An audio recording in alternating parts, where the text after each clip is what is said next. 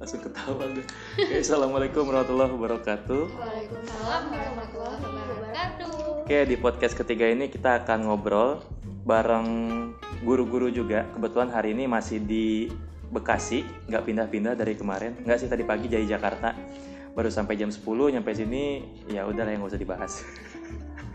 Ya sekarang kita mau ngobrol nih dengan dua guru dua guru-guru di sekolah gue namanya Bu Sekar. dan Bu Sulistia. Oke, jadi dua guru ini adalah guru yang sangat dekat. Ya, saking dekatnya kalau ada Bu Sulis pasti ada Bu Sekar. Kalau ada Bu Sekar pasti ada Bu Sulis gitu ya. tapi nggak setiap hari sih. Tapi intinya mas, ya kalau di sekolah gitulah pokoknya. Eh, hari ini kita cuma ngomongin hal yang sederhana lagi. Cuman kalau dibuat ribet kita sebut itu sebagai KLC gitu. Kemarin pas hari eh, apa tuh? Hari Sabtu ya gue nyebar-nyebar link podcast gue ke teman-teman gue terus teman gue ada yang bilang karena dia cewek gitu kan. Coba dong lu wawancara sama guru-guru yang cewek mungkin dia pengen tahu gitu kan.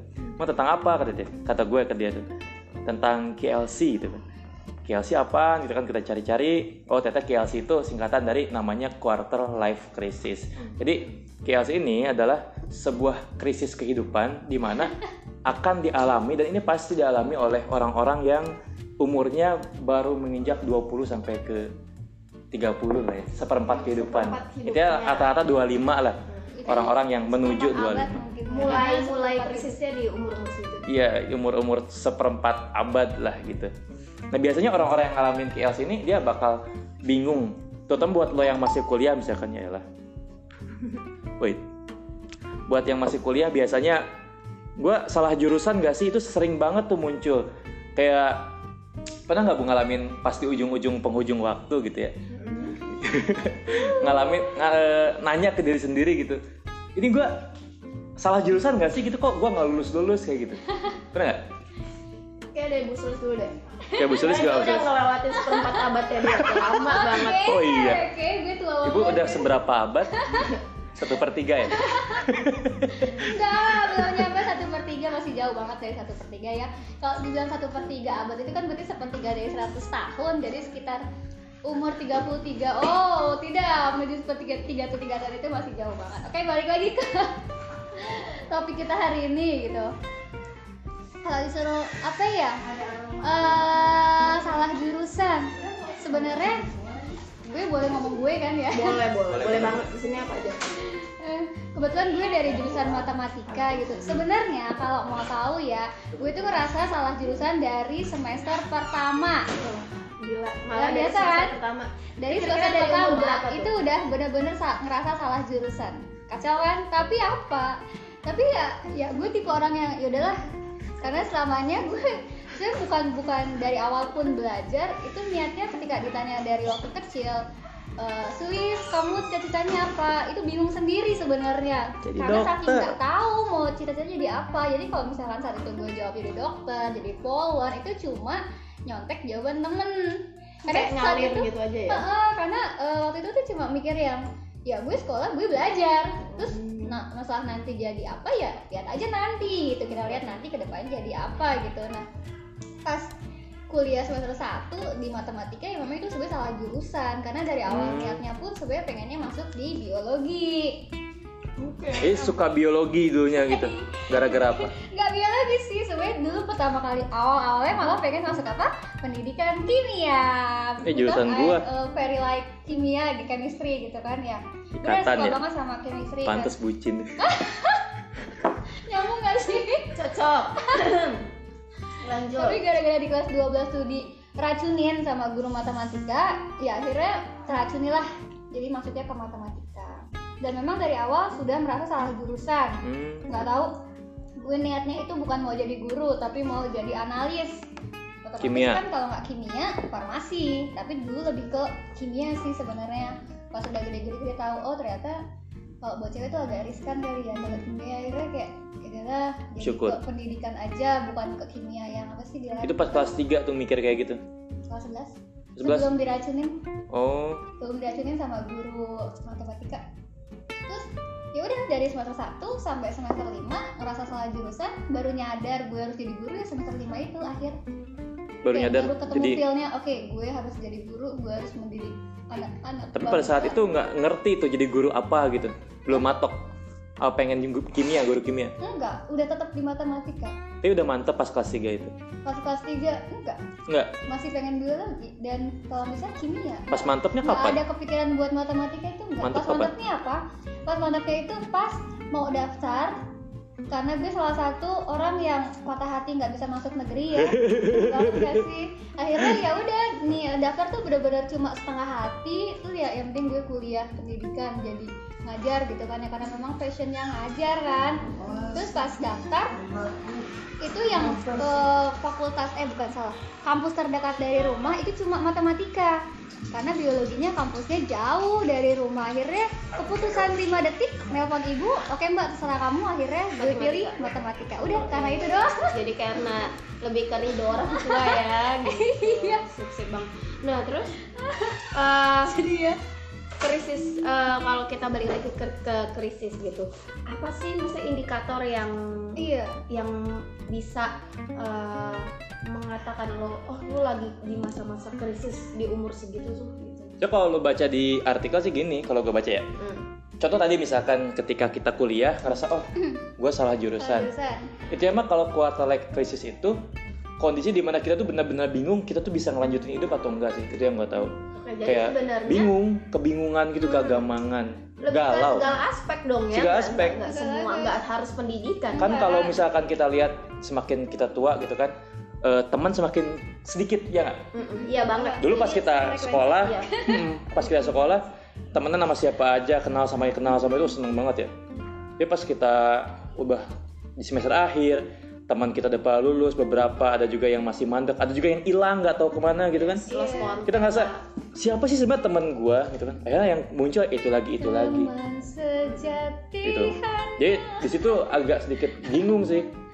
Salah jurusan atau enggak teman gue tuh siapa kemudian gue mau jadi apa sih sebenarnya? Itu dia bingung sebingung bingungnya di situ. Karena kalau dilihat KLC ini lebih kepada peralihan dari beneran dewasa Teens muda ya, ya, dewasa. kalau remaja sih enggak. Oh enggak. Dewasa muda. Dewasa muda itu akhir kelas 12 berarti ya? Ke akhir 20 Akhir 20 20-an. 20-an. akhir 20-an berarti akhir 20 berarti 28 dong akhir 20 akhir belasan kali. Enggak, Enggak, dewasa dia muda. akhir 20 kan 18 tahun itu dewasa tuh hitungannya. Ya kalau secara iya kan 18 tahun ke atas dewasa remaja itu di bawah 18 tahun gitu kan. 18 tahun itu dewasa muda itu ya 22-an lah segue Bukan ya. iya jadi gua gua Udah dewasa nih. muda nih ceritanya nih. Berarti gue juga masih dewasa muda enggak ya sih. Gue dewasa dewasa menengah. dewasa menengah kayak labil banget gitu ya. Dewasa tua itu 30-an ya? 25 ke atas. Itu usia matang Oh, itu Usia matang. matang. usia matang. Jadi dewasa tuh full dewasa 40 tahunan itu. Hmm. itu dewasa banget gitu wah gitu kan. Dewasa tua itu ya 60-an Nah, jadi itu kayak kita belajar psikologi lagi ya lebih ke eh, psikologi umur kepribadian. Ya gitu sih, heeh. Oke. lebih kepada kegalauan di masa muda awal lu menuju masa muda yang lebih menengah eh masa tua ya masa tua masa dewasa yang menengah lah di 25 ke atas. Biasa gitu. Pernah sih mungkin kayak gue juga lagi ngalamin ini sekarang gitu kayaknya. Gue Oke, coba Tapi coba ini coba coba. di di di aspek ya pekerjaan kalau Oh, pekerjaan. kalau gue Pekerjaan ya? Lebih serius nih? Bukan Serius, bukan serius. yang lain? Enggak oh enggak oke. Sebenarnya banyak cuma kayak lebih utamanya mungkin ini dan eh, kalau tadi Bu Sulis sudah ngomong dia salah jurusan gitu. Gue juga sempat mikir tadi gitu salah jurusan.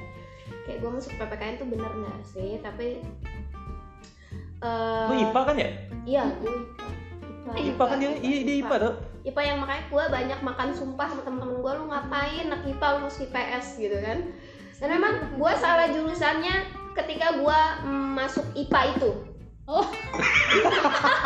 Berarti pas masih SMA SMA salah jurusan sama. Iya, malah itu kayak Jurusan. gue itu salah jurusan ketika gue masuk IPA gitu kan gue pengen banget masuk IPS sebenarnya. Ternyata dunia gue tuh kayak dunia IPS ternyata. Tapi dulu lu pernah anggap gak sih anak IPA lebih baik daripada anak IPS zaman lu? Iya banget, Banget. itu banget. Dan kayak gue hasil psikotes gue itu eh, dua kan bisa IPA bisa IPS gitu. Jadi gue punya kesempatan yang sama istilahnya. Jadi eh, ya sama kalau tadi kata Bu Sulis eh, tanya nyokap ya akhirnya gue tanya nyokap kan karena gue emang nyokap banget. Gimana nih? Ah, nih, ya udah IPA aja. Gue nggak tahu ketika gue milih IPA kayak gue berasa masuk neraka saat itu juga. Ya dan sebenarnya sih eh, gimana ya gue bisa ngikutin tapi gue nggak nggak feelnya nggak dapet aja di situ. Ya kayak mungkin ketika Bu Sulis kuliah tapi feelnya nggak di situ gitu ya. Cuma bisa tapi nggak nggak menekuni. dalam. nggak dalam gitu. Menjiwai. iya nggak menjiwai banget. Ya gue ngerasa tiga tahun itu kayak untungnya gue eh, mengalihkan semua itu dengan dunia keorganisasian gue yang membentuk memang mm, memperbaiki hubung apa eh, hubungan sosial gue keilmuan sosial gue lebih dalam akhirnya ya hubungan sosial ya? Iya hubungan sosial. Eh, akhirnya ya gue memantapkan diri untuk oke gue masuk fakultas ilmu sosial dan akhirnya hmm, dateng lah nih kuarter dulu IPC ya? Iya gue IPC gue IPC Hmm.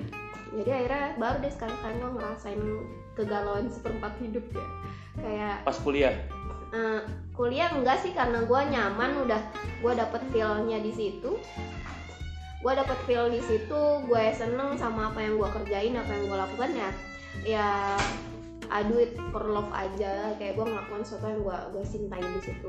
Tapi ya akhir-akhir ini kayak emang gue ngerasain gue lagi krisis krisis satu mungkin krisis pertemanan yang tadi kalian bilang gitu kayak oke makin lama pertemanan kita kita harus selek si terseleksi dengan Selektif sendirinya kayaknya ya terseleksi dengan sendirinya kita bakalan ketemu orang-orang yang sefrekuensi sama kita gitu.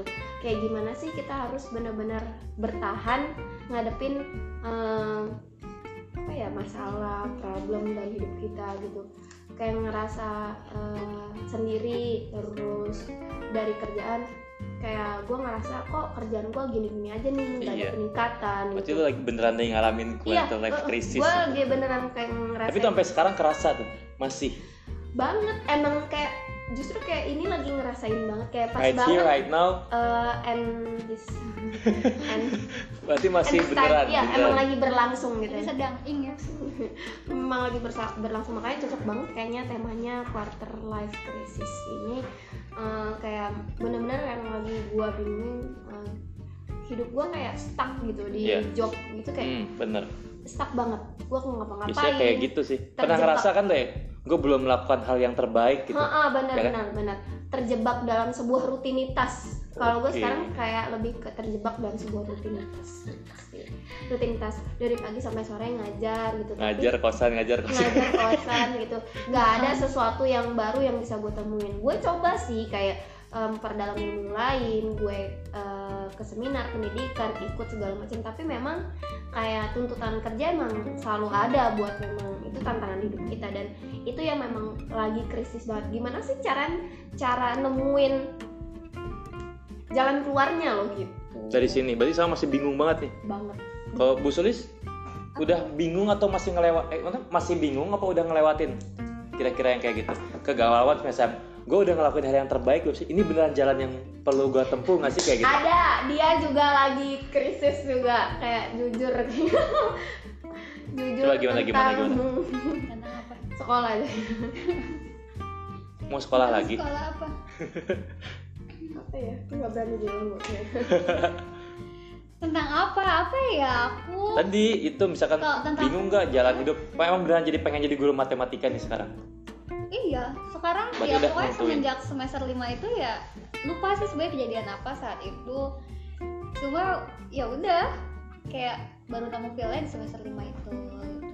Jadi ya oke, gue guru matematika. Eh, enggak sih bukan guru matematika, gue guru mungkin intinya itu kali ya yang harus mungkin nggak cuma ngasih tahu anak-anak tapi juga bisa bawa mereka menjadi pribadi yang lebih baik gitu karena memang di semester semester itu kan proses gue hijrah juga dari yang Hmm. tadinya belum pakai jilbab terus tiba-tiba harus pakai jilbab gitu. Karena semester berapa eh, sebenarnya dari semester satu udah tuntut pakai jilbab sih karena kebetulan gue sekolah di sebut sebut ya nggak apa ya? Apa apa serah Eh, apa di sekolah di Muhammadiyah yang mereka tuh benar-benar saklek banget sama jilbab gitu kan buat cewek-ceweknya. Bahkan pertama kali masuk tuh gue dulu pakai jeans pakai kaos pendek pakai jaket rambut ke mana-mana gitu kan ya. Dan ketika di absen pertama kali ya di pertanyaan mereka yang pertama kali dosen itu apa?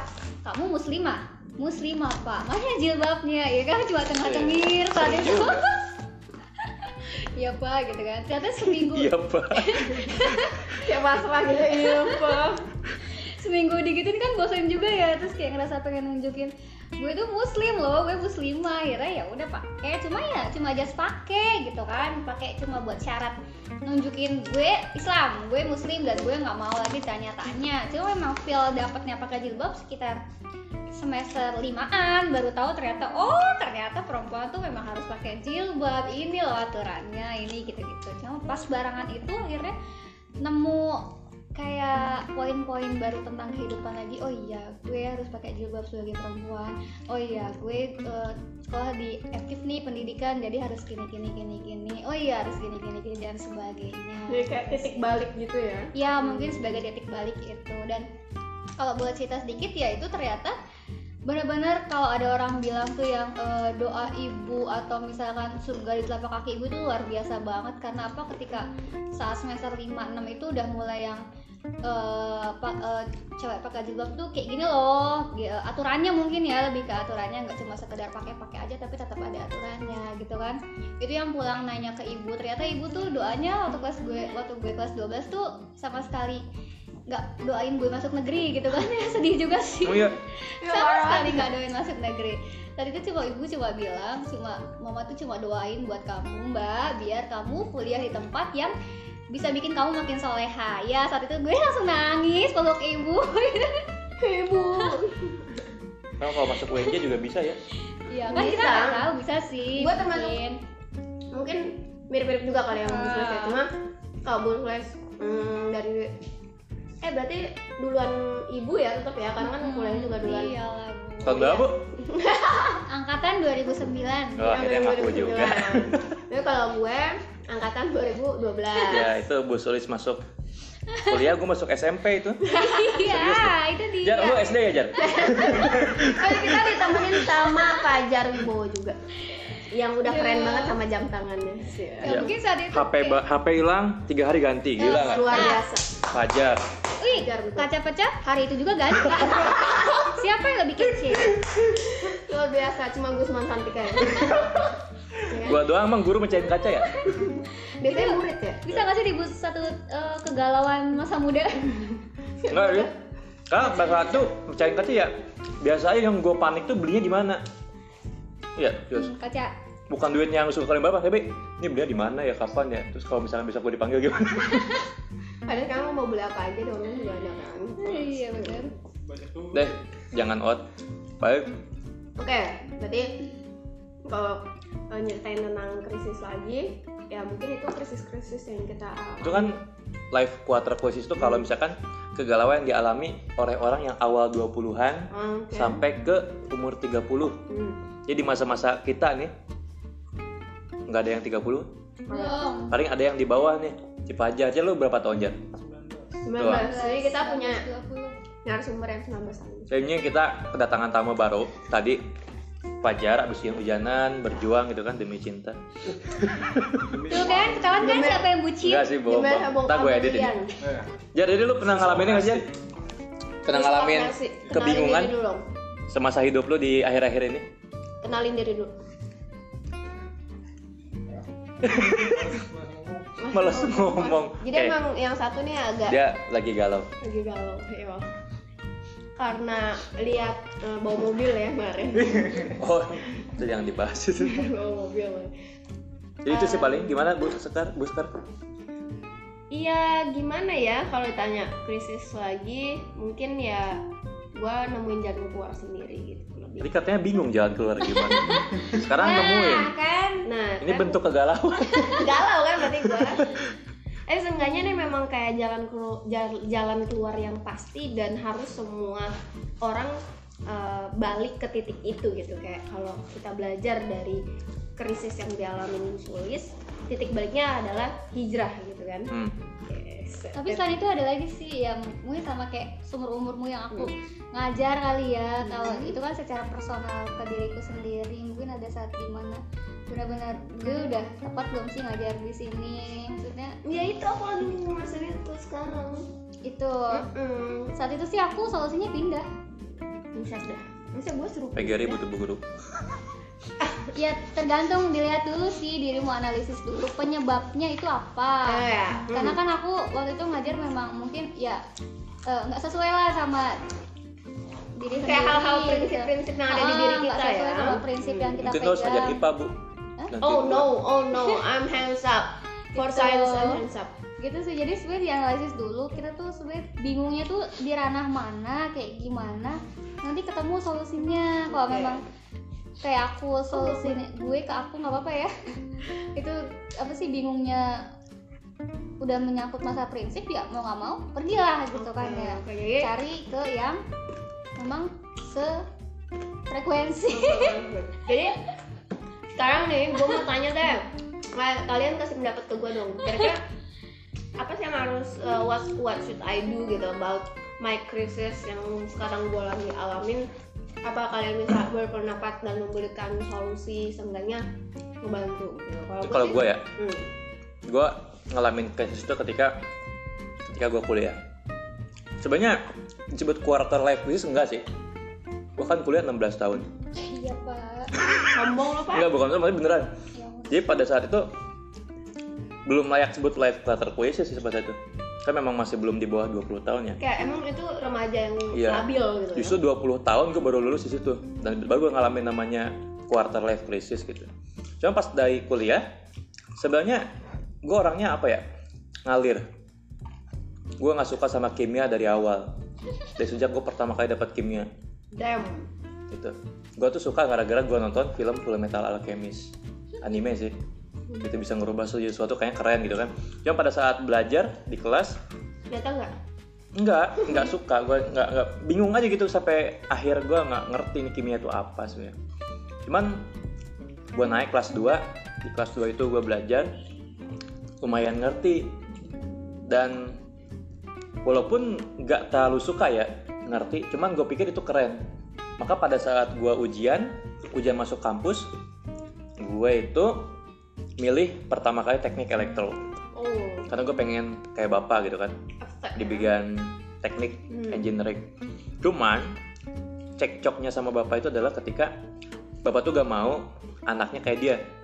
oke Itu Oh, hal yang iya, paling iya. aneh dari semua orang tua ya itu Kok bisa? bapak gue. bisa nanya nggak? bisa kayak gitu apa sih alasannya Ya. kok bisa kayak gitu Bapak gue tuh gak mau gue kayak dia kenapa karena bapak gue tahu kehidupan teknik tuh kayak gini gini gini dan dari kecil gue lahir tuh didoain satu biar nggak jadi anak yang satu ini jangan kayak saya udah gitu. pengennya bapak Nah jadi apa itu gue baru tahu pas kemarin gue jalan-jalan bareng ibu gue. Hmm. Nah, emang dulu pas kecil Wisman didoain jadi apa sih? Di target belum sih? Kan gue penasaran ya. Gue sekarang mulai mikir-mikir tak kalau gue punya anak jadi ini ini. Gue nanya, oh orang tua gue paling punya yang kayak gitu gak sih gitu? Gue tanya. Karena apa sih yang kalian targetin dari gue gitu kan ke ibu gue tuh dulu kemarin gitu. Kata ibu gue dari gue kecil itu memang nargetin gue tuh jadi dosen. Iya. Dan gue baru, oh iya gitu. Dan gue baru nyadar kayak gue milih ini milih ini milih ini sebenarnya itu settingan emak gue yang yang gue nggak secara nggak sadar gue milih itu seakan-akan kehendak gue sendiri gitu. Padahal itu kayak bimbingan peng, kayak itu Iya. arahan. Penggiringan padahal settingan dari dulu gitu. Penggiringan opini ya. Orang tua emang gitu. Tau jadi kayak oh keren juga sih. Jadi gue apa ya? Ya keren lah ibu gue pokoknya. Seolah kita yang milih padahal sebenarnya selama ini ibu itu ngarahin orang tua Hmm. itu ngarahin supaya kita milih itu tanpa memaksakan kamu harus milih ini kamu harus milih Iya. ini. Tapi tetap ngasih pemahaman. Dan gitu. kayak- keren biar kita bisa bertanggung jawab dengan apa yang kita pilih gitu iya jadi sih gue juga gitu. ngerasa itu Nah, hmm, gue milih kimia itu gara-gara apa dulu tuh ya? Gue di elektro gak masuk, gitu kan. Akhirnya gue males tuh ikut SBMPTN juga udah males. Hmm. Ya kata gue, gue ngapain gitu. Akhirnya masuk SBMPTN, biasalah gue kan malesan ya, dipaksa lah sama ibu gue ikut, kan kakak gue juga bareng lulus sama gue kebetulan. Kita sama-sama lulus tahun 2013. Kakak gue milihnya itu apa dulu dia? Kedokteran apa farmasi gue lupa. Pokoknya itulah. Nah gue milih bingung apa nih elektro lagi gue udah males gitu kan. Ya udahlah, kata gue pelajaran yang paling sulit apa? Kimia. Kimia gue masukin tes lah gue dan lulus di situ sebenarnya situasi keluarga sedih sama seneng sih karena kakak gue enggak gue lulus. Dan gue lulus pun di jurusan yang itu gue nggak yakin bakal bisa nanganin. Kayak targetnya emang hebat juga ya. Mm, pas masuk kampus berarti kan gue temenan sama teman-teman kakak gue seangkatan ya? Kayak gitu. Gue pertama kali masuk kuliah gue inget kelas Bu Yuli tuh. Gue masuk disuruh presentasi dong. Gimana gue presentasi tentang eh, isotop hidrogen pada saat itu. Gue maju Oke guys, you can hands up now. Gua bingung. Dan saking bingungnya kalau cuma senyum sih mending. Gue beneran balik badan gue ke papan tulis. Oh my god. bingung dan gak bisa ngomong. Saat itu gue kondisi emang gue gak ngerti kimia Tapi dan gue nggak gua- bisa ngomong di depan umum. belum dikasih tahu ini maksudnya ada persiapan gitu enggak ada persiapan. Itu beberapa hari setelah hari pertama itu kan. Ya itu gue pertama nggak bisa ngomong. Ngomong itu bagi gue adalah hal yang Sulit banget. menjemukan males gue mending nulis gue mending gambar kasih tahu orang lihat ini gitu Oke, maksudnya jadi Pak Gusman itu sekarang modelnya kayak Fariska, Wilia, and Maura. gak mau gak mau ngomong dia juga Frekuensi berbicaranya sedikit. ya karena menurut gue ngomong buat apa banyak banyak gitu kan Ah, tapi banyak orang yang ngomong nggak, masa ngomongnya nggak sedikit kan? iya sih Mm-mm. cuma pada saat itu gue emang gak berani gitu ya walaupun dari segi gue tanya ke ibu gue gue kecilnya kayak gimana sih? Ibu gue bilang banyak ngomong. Gue nggak banyak omong cuman gue banyak nanya. Untuk hal-hal yang ya? bawelnya lebih ke ini kenapa gunung bisa kayak gitu? Kenapa gunung ada apinya? Emang di bawah ada apa sih? Kok bisa keluar? Itu asap dari mana? Kayak gitu gitu sampai-sampai ya ibu gue suka kewalahan kalau gue berarti Dan nanya, gitu. ya? Cuman memang kalau ngobrol sama orang tuh gue kayak nggak terlalu Nggak interested, nggak interested banget. untuk hal yang aneh gitu maksudnya kayak hal yang terlalu common gitu apa sih?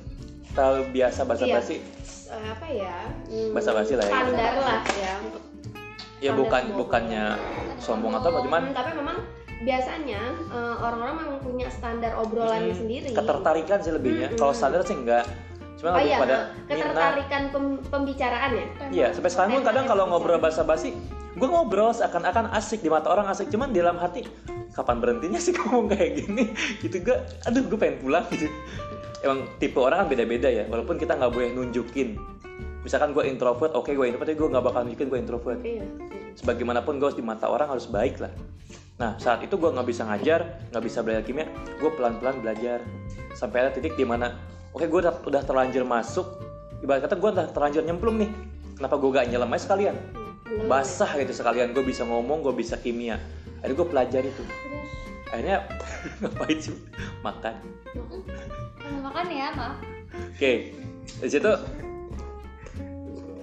sampai waktu di mana gue PKL PPKM PKM Mm-mm, ngajar. Dipaksa gue buat ngajar anak-anak. Ngajar SMA apa SMP? SMA Oh iya lah. SMA. yang Oh, iya. notaben. SMA-nya itu berarti kan kelahiran 9 eh 2000 pada saat itu anak-anak tuh kelahiran 2000 Iya. emang Kak Gusman kelahiran tahun berapa? 96 oh 96 ke 2000 beda 4 tahun. Ya beda 4 tahun gitu. Dan pada saat pertama kali masuk gue sebutnya kakak dong. Kak gimana kak? Kata ibu ya tuh "Wih, bapak. Kata. oh iya salah. Gitu. walaupun dalam hati gue gak enak sebut bapak ya. Masih berapa tahun gitu pada saat itu. Nah di situ mulai deh belajar mengasah diri. Oh ternyata jadi guru seneng juga. Sampai akhirnya lulus. Nah presisnya di mana di lulus sebenarnya Dia lulus. iya Oke. ketika lulus kan gue SPD gue masih nolak-nolak sih buat masuk ke jalur pendidikan ya cuman ya ke mana selain pendidikan gitu gue nggak punya link ke tempat lain gitu pas itu Kayak ngajar gitu. Mm-mm. maka muncullah tawaran-tawaran walaupun tawarin juga sih mau kerja di sini sini sini gak Bimbel-bimbel gitu. kalau bimbel gue nggak tahu minat sih pada saat itu ya. Hmm. karena apa ya bimbel bukannya apa sih pengen cari tempat yang beneran ada jalan karirnya gitu. Hmm. walaupun bimbel juga ada jalan karirnya. Cuma gue pada saat itu nggak tahu gitu. Maka nggak minta lu minat masuk sekolah nah di situlah baru ketika tahun 2017 umur 21 baru mulai ngerasain gimana gue kayak bukan guru deh. Gila. jadi gue tuh galau ketika gue udah lulus. Tapi terlanjur SPD maka suatu saat itu gue telepon ibu kan terus juga ngobrol ke sepupu Men- eh, bilang gini boleh nggak Gusman ambil S1 lagi arsitektur? Dimarahin dah gue nggak boleh. Itu kayak wasting time banget. Kayak Iya. buang waktu, eh, buang-buang hidup lo sih. Cuman kalau gua ngobrol ke sepupu gua mumpung masih 21 ambil aja satu lagi. Iya lu lulus 25 gitu. Iya juga sih tapi kalau dipikir biaya nggak bisa juga. Iya. jadi ada hal memang yang harus kita pertimbangkan Hmm. juga kan? Nah pas itu galau galau galau sampai beberapa hari lalu tuh beberapa bulan lalu ya. Galau galau galau gue tuh akhirnya nanya gini gue hidup tuh buat apa sih sebenarnya? Terus Ya, ngapain sampai- sih gue sampai hidup? ke titik itu ya kalau iya gue ngapain sih gue hidup? Mending mati aja sekarang gitu kalau misalnya gue gak guna gue gak bertujuan oh yang kemarin bilang katanya lelah-lelah itu bukan? Yang yang kemarin gue capek gue gak ngerti harus ngapain. Gue sampai bilang gini gue gaji ada gaji cukup tapi buat apa gaji-gajiin duit-duit ini gak ada tantangan gitu. Iya sampai bilang gue gaji ada cuma kebutuhan gak ada gue bilang. Itu bukan karena songong. Bukan Memang songong tapi ada. karena ini duit buat apa sih? Bingung gitu. Gue gua gak ngerti buat apa gitu. Gue bahagia enggak pada saat itu kan? Iya. bisa beli apa apa gue nggak mau beli gue nggak mau hambur gitu. Gue beli apa yang gue butuhin. Semacam tablet itu karena gue butuh aja gitu. Pentep mungkin orang rasa itu hambur sih karena gue ngapain sih guru punya pentep kimia lagi? Bagi gue sih itu kebutuhan. Karena orang gue orang visual ya. Ketimbang gue nulis papan tulis sambil diri capek gue mending nulis sambil duduk. Itu kalau buat itu di ngajar sih cuma kalau buat di lain gue bisa buat bikin komik. Itu produktif buat gue sih. Iya. jadi kayak gitu jadi ya udah bingung kayak gimana. Ya gue ngelakuin hal-hal yang ya apa ya sedikit di luar nalar sih enggak. Cuman kalau dipikir-pikir sekarang gitu konyol aja gitu contohnya? Ah udah lah nggak usah ceritain. Nah mungkin pendengar ya ya teman-teman gue tahu lah. gue ya. ngapain. Itu mah konyol cuman nggak sampai ngelanggar syariat sih enggak. Gitu. Oke, jadi balik lagi masih di batas batas syariat ya gue gak mau ya, ngelanggar. Wajar. ya karena ngeri juga kalau kita udah mau bingung ngelanggar syariat ditambah bingung lagi ntar. Kan eh, lama-lama eh, itu ya kayak grup band siapa yang nggak tahu arah jalan pulang dia butiran debu. Iya. apa benar tadi? Debu debu. Bukan debu mah grup musik Islam. Parah ya gue salah. Rumor rumor. Rumor ya. Tawannya Gak ya, itu lagu-lagu zaman SMP kan ya? SMP-nya gue sih. Gue SMA kuliah di apa butiran debu mungkin. Bilang aja ya Iya, lupa.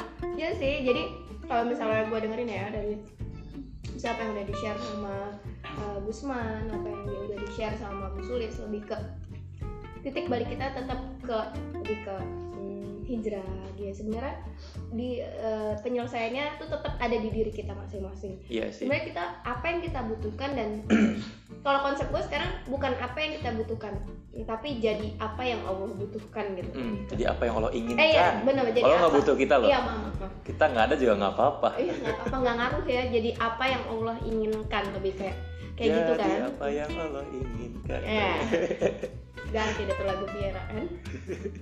Ya jadi apa yang Allah eh, pengenin? Jadi karena sebenarnya cuma itu sih yang bikin kita tenang. Iya. Satu eh, kita jadi nggak eh, fokus kita jadi nggak ke duniawi banget. Kayak tadi sebenarnya sampai lo bingung kan gila gue mau ngapain nih? Dengan uang ada dengan semua fasilitas terpenuhi. Dan kalau kita mikir eh, contoh itu Gusman.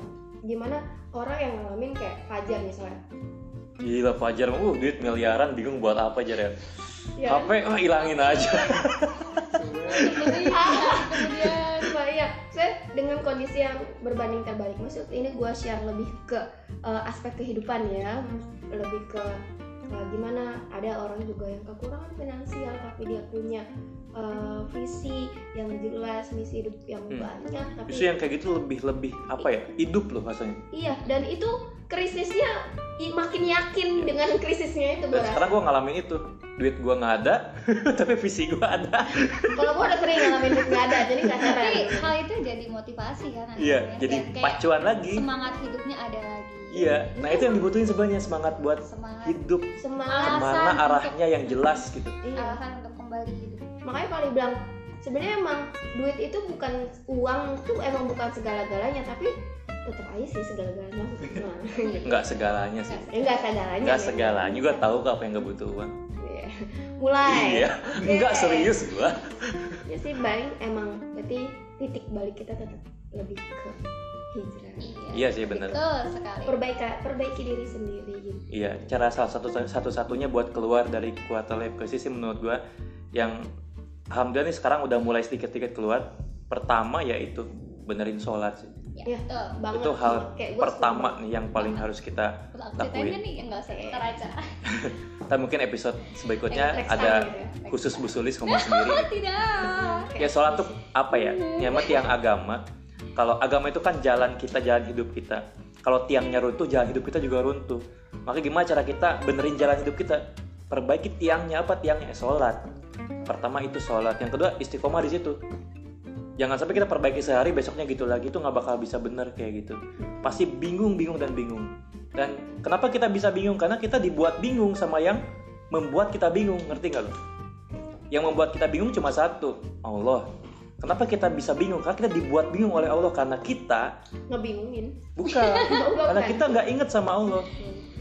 Gitu karena kalau kita ingat sama Allah Allah pasti bakal kasih kita tujuan hidup yang jelas. Ya lah orang ke mana kalau arahnya gitu kan. eh, di salah satu apa ya gua itu kalau muslim sih ya gitu. Iya, ini Kita sebagai muslim. kita sharing muslim kan karena kita memang satu muslim satu muslim. Enggak Ya, gua saudara kadang- seiman saudara Oh, ya iya. saudara seiman. Eh, bahwa kalau kita mengingat Allah aja Allah tuh kayak udah berlari ke gitu ke kita Iya. gitu kan. Gimana dahsyatnya. Tapi kadang sih memang apa gua mengalami krisis lagi kayak gua banyak banget ya mengalami krisis gitu. hmm, ngalamin kayak eh, itu tadi krisis mm, kerjaan sekarang ya. mungkin krisis eh, uh, romance. enggak, Oh, enggak, enggak kayak gue nggak mau nge-share itu juga kok gitu. Tapi ke ya ketika kita udah hijrah ya itu tadi yang lo bilang pak. Istiqomah. Dan menurut gue emang ya namanya istiqomah tuh nggak hanya sebuah kata-kata. Tapi juga sebuah tindakan. Yo gimana Iya, gimana gimana gimana kita gimana, gimana? istiqomah itu kalau tadi di contoh kecil kita perbaiki sholat sholatnya kita tuh udah bener-bener khusyuk ketika sholat Allah Akbar ya Allah aku niat sholat zuhur karena Allah itu udah ber apa ber eh, azam dalam hati kita sholat menyerahkan diri pada Allah dengan segala kondisi itu mungkin ada aja tantangannya. Itu istiqomahnya di situ. Mulai ujiannya mulai datang gimana gi- bisa nggak kita menghadapi kebingungan itu dengan beristiqomah itu gitu? Mulai dari bisa. uh, perbaikin perbaikan sholat Hmm. bacaan. Bahkan kadang kan uh, kita sholat nih ya sholat just eh, sebuah rutinitas lagi kalau jatuhnya kan. Tapi kita sholat tidak dijiwai. tidak uh, tidak paham bacaannya. Artinya apa sih? Kayak uh, kan Robi Firli Ayo. wajiburni warfani wazuni wadini wa'afini wa'afani ya Allah lindungilah aku berikanlah aku kasih sayang. Kayak kayak gue baca baru baca artinya itu aja kayak gue udah ternyata gue selama ini tuh wah kenapa gue harus buru-buru sholat ketika emang ketika gue sholat itu ajangnya gue tuh eh, bermesraan gue mau minta apa aja sama Allah tuh gue bebas gitu sebenarnya kayak itu yang harusnya yang perlu kita pahami di situ biar Iya. kayak sholat kita tuh bener-bener kayak berasa banget nggak nggak jadi sebuah rutinitas dan itu dari sholat itu bisa memperbaiki karakter perilaku Hmm, perkataan betul dan betul. adab ya apalagi gitu. berarti anak-anak saya harus banyak sholat. Ya sih. Kayaknya ada kayak nggak ada. Ya apalagi ya bener sih kalau menurut gue setuju. Generasi milenial ini benar-benar generasi yang eh, luar biasa banget adabnya. Ya bisa dilihat dari kasus-kasus yang sekarang eh, terjadi kan. Kayak Oke, oke. baru-baru ini Audrey Ih, siapa sih yang salah? Audrey atau yang temen ini? Gue sih belum ngikutin sampai sini karena gue emang udah cukup kayak ini campur tangan politik juga sih. Lu jadi kayak pengalihan pengalihan isu jatuh. Jadi gue agak sering banget pengalihan isu ya? Iya. Jadi agak bingung dan gue lebih milih yang pasti tetap sih pelakunya salah. Anak SMA kayak yang salah orang tua dan guru udah itu aja. Gitu. aduh gue guru loh Pak Gusman tapi bukan orang tua ya? Belum ya belum. Orang tua loh orang tapi tetap murid. sih kalau gue menitik beratkan pada orang tua. Karena memang pendidikan pertama dimulai dari orang tua. Kemarin Hmm. kalau kita dengerin Dr. Sukro Muhab aja dari Wis, seminar dosen pendidik- gue itu. Iya, Iya. dari seminar pendidikan yang kemarin kita udah laksanain. Karena memang eh, pendidikan tuh pendidikan pertama itu lahir dari orang tua. Iya. sekolah guru hanya mitra sisanya ya. Madrasatul ula. Hmm. Al- Iya. Ummi. Umi Al- jadi gitulah intinya. Sebenarnya eh quarter life crisis itu adalah hal yang wajar. wajar dialami Alami oleh ya. semua orang sih gitu. Iya, nanti itu- wajar juga ngalamin sih gitu kan. proses pendewasaan. Mm-mm, proses pendewasaan. Cuman jalan keluarnya ya kita nggak tahu karena masing-masing orang punya jalan keluar masing-masing. Maka gimana nih biar kita bisa keluar? Saran kalau dari gue pribadi sih closing statement dari gue dekatin aja yang nyiptain kita insya Allah bakal diarahin jalannya ke mana karena masing-masing orang punya jalan masing-masing Oke. Kayak gitu. Closing statement dari Bu Sulis dari apa yang udah kita obrolin saat, saat ini gitu. mungkin nggak jauh beda dari Pak Gusman ya. Cuma nambahin dikit aja yakin. Jangan menyalahkan apalagi jangan jangan sampai menyalahkan Allah itu jangan sampai ya. Yakin aja semua yang terjadi dalam hidup kita itu sudah ditertulis secara detail dan rapi. Bahkan lima puluh ribu tahun sebelum kita lahir itu semua detail kehidupan kita udah ditulis. Apakah kita jatuh di hari ini atau kita bakal galau kalau masalah ini? Bakal jadi em, merasa apa namanya salah pilih jurusan dan sebagainya itu memang sudah tertulis dan itu memang ya kita harus ngalamin itu gitu. Bukan buat apa tapi ya memang untuk ingat kembali bahwa kita hidup karena Allah dan mati juga karena Allah. Terakhir sebelum menutup hmm, diskusi kita obrolan yang nyantai di sore menjelang maghrib ini. Nggak kerasa 40 menit loh itu Nggak kerasa banget ya. Hmm, tapi ntar gue cut. Kalau nanti emang nanti closingnya sama Pak Gusman paling terakhir dari gue sih kalau lo ngalamin krisis hmm, apa pun agama lo misalnya karena di sini gue guru PKN ya gitu. Jadi gue secara uh, uh, umum deh nanggepinnya yang satu uh, kita negara yang berketuhanan. Yakin kalau uh, Tuhan lo masing-masing bakalan eh Tuhan kita emang satu cuma kita doang yang beda ya. Kalau kata lagu gitu Tuhan memang satu cuma kita yang beda.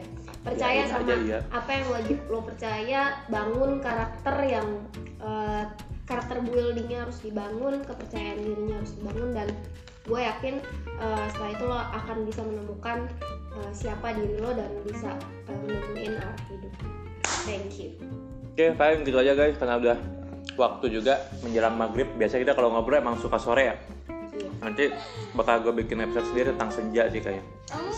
Ya kayak oh my gue juga pengen nyumbang kata-kata sih nanti. Kalau misalnya ada uh, obrolan khusus gue pengen nyumbang rekaman juga. Dari rekaman ke rekaman gitu. Iya sebenarnya lu boleh juga sih kalau misalnya pengen ngirim rekaman ke sini kita terbuka aja karena judul podcastnya kan baulang ya obro- obrolan waktu luang. Oh. Jadi siapa pun yang punya waktu luang buat ngobrol ataupun buat dengerin ya boleh kontak langsung di situ aja atau PC ke gue gitu boleh nggak apa-apa.